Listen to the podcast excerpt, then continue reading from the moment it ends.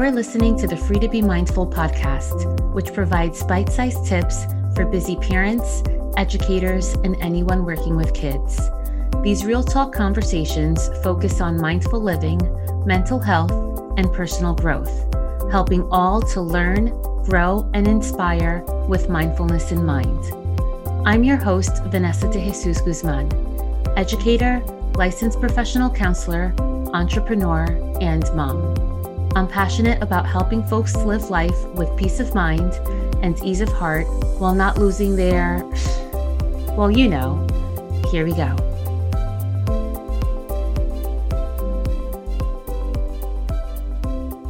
Have you ever tried to practice meditation but have no idea if it's working or even if you're doing it right?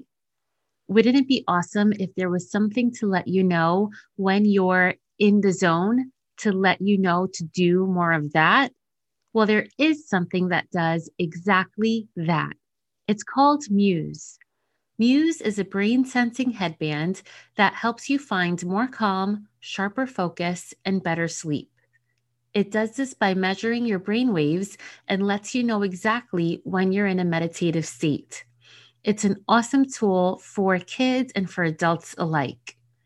You can get 15% off any Muse product by clicking the link in the show notes below. Check them out at choosemuse.com. And again, don't forget to use that link for 15% discount at checkout. Hi, and welcome back. I hope that you're feeling good, looking good, and doing better in this world than you were yesterday. Of course, I'd love to say thank you for tuning in. And also wanted to mention that I am a co creator of the movement Mindfulness with People of Color, where we see you because we are you. And beginning every Tuesday from September until November 30th, we will be doing a live guided meditation every Tuesday at 9 p.m. Eastern Standard Time.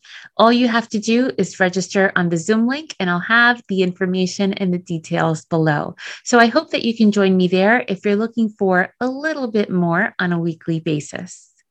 So today is Sunday, September 5th, and tomorrow, the 6th, is actually Labor Day. And it started in 1894. That was a really long time ago. So, why is it that we even celebrate Labor Day? Well, according to History.com, Labor Day pays tribute to the contributions and achievements of American workers, and it was created in the 19th century and became a federal holiday in 1894. So, when you really think about it, it's pretty amazing that we have a day to just celebrate workers. And more often than not, generally speaking, all of us work in some capacity even if we're not out there in the workforce, stay at home moms and stay at home dads and parents and caregivers, they are workers as well. We have so many folks who work in some way or another to do a service for other people and to keep the world moving in some way. And it is absolutely amazing when our job lines up with our vocation and our passion, what we love to do and what the world needs. And that is the sweet spot of really being happy and living your life and doing what you love best and what other people need. I consider myself so fortunate to have found a job, which is not only just a job and a career, but also a passion and a need that kids and moms and caregivers need of providing mental health services and providing mindfulness classes for kids, which are free, by the way, every Wednesday virtually, and to provide even the information over this podcast to just share information with others that others find valuable. And there are a couple of different things that I'd like to touch upon Labor Day. And the first is feeling valuable in what you do in your everyday life. So sometimes some of us are not as fortunate to be able to do something that we enjoy, and we have to do things because we kind of have to. and we have to pay the bills. And it's perhaps the only option that we have at this very moment. And when it comes to feeling valuable, I have also found through personal experiences that when someone feels more valued, when someone feels like they are actually contributing to something that is being appreciated, and when someone feels that they themselves are being appreciated as a person, they do more. And not only do they just do more, but they do it more willingly and with a smile. And that's super important to remember in the way in which we treat one another, whether we are leaders in the positions we hold at work or whether we are leaders in the positions we hold at home too. And that is with our family members, extended family, partners, spouses, and yes, even kids. When we request things of others and we do it more pleasantly and we do it with a smile, and when we use our communication well and say please and thank you and point out how appreciative we are of the efforts that someone else has made to contribute, let's say, to the home or to the household, or to the job or corporate America, wherever it is that you'd like to take this example to, in whichever setting, they will always be happier to do it more often. And that goes a long way, especially when compared to some people who perhaps may be so unhappy in the jobs and positions that they hold and things that they have to do because they may not want to be there, or they may only be there because they have to. But if others treat them a little bit differently, then they themselves start to see themselves differently and start to do things differently. It really is a positive chain reaction that we cannot control of others, but that we can control of ourselves. So, I would really like for you to think of is where in your job or in your passion, in your vocation, or even your home in what instances may you be able to turn it up a notch in terms of showing gratitude and appreciation, in terms of being more mindful of the way that we speak to people, not only with our words, but also with our actions also with our facial expressions, which have sometimes a mind of their own and can speak volumes without even using words and with our body language as well. A little change definitely goes a long way. Now, the other aspect of Labor Day that I wanted to touch upon is again, as a reminder, Labor Day was created by workers who wanted to celebrate everything that workers give to the workforce, which is a lot because that's how we keep our neighborhoods and communities and our world spinning. But with that, in that celebration, we want to keep a couple of things in mind. And first is to have a work life balance that works for you. And this is very important not only for those of you who work outside of the home, but also those of you who work inside of the home, and for those of you who set an example for kids as well, because we all know that kids are soaking in everything, not only what we say, but probably more so what we do. We want to make sure that we keep a very healthy work life balance. And that, especially in the United States, has proven to be a big challenge. And we've seen it, especially during the pandemic and after. Many of us keep our emails on on our phones and we live on a, such a go go go type of timeline that we have to remind ourselves that it's okay to stop and take a breath. And it's okay to stop and rest. And it's okay and needed to take care not only of your physical health, but of your mental health and of your well being and getting enough rest and spending time with family and friends and those who fill your cup and your soul, because it is through those things that we are then revived and hopefully have more creativity and more energy and more umph when it comes to then going back to our work and doing it with a smile. So it's important that we really set a good example for the kids with whom we work with or whom we live with and show them the importance of a work life balance too.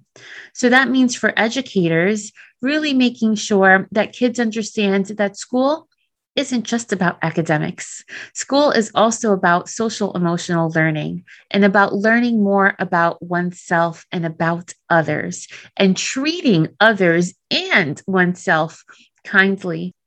It's also very important to keep in mind that, yes, it's important for kids to practice skills outside of the school building to keep up with that practice and hone in on skills. And it's important, most definitely, to read every single day.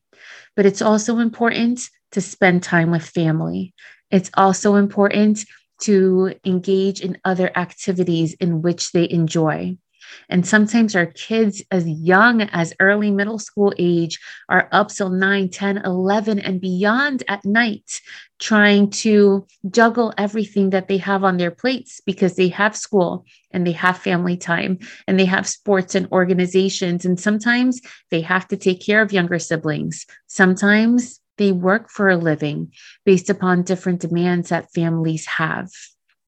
So we want to make sure that we have a really good balance of giving our kids work to do, but also of teaching them the importance of taking care again of your physical health and mental health and making sure that they have activities where they can be their best selves so that they can practice that as kids so that they can be better adults. It's also important when it comes to back to the workforce is not only having that work life balance, but also engaging in forms of self care that work for you.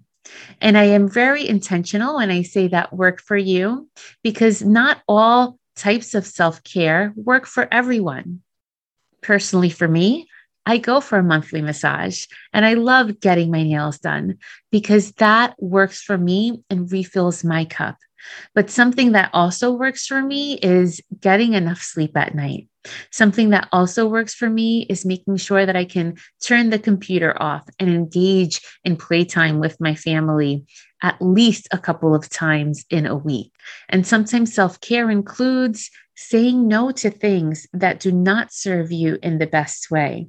Sometimes self care includes perhaps not getting back to that phone call, text, or email right away or perhaps not being able to help a friend or family member that weekend because you need to rest or because you'd like to catch up on a show. So it's definitely a delicate balance that really has no black or white answer, so to speak. It's a gray area that each of us have to carve out to see what works best for us.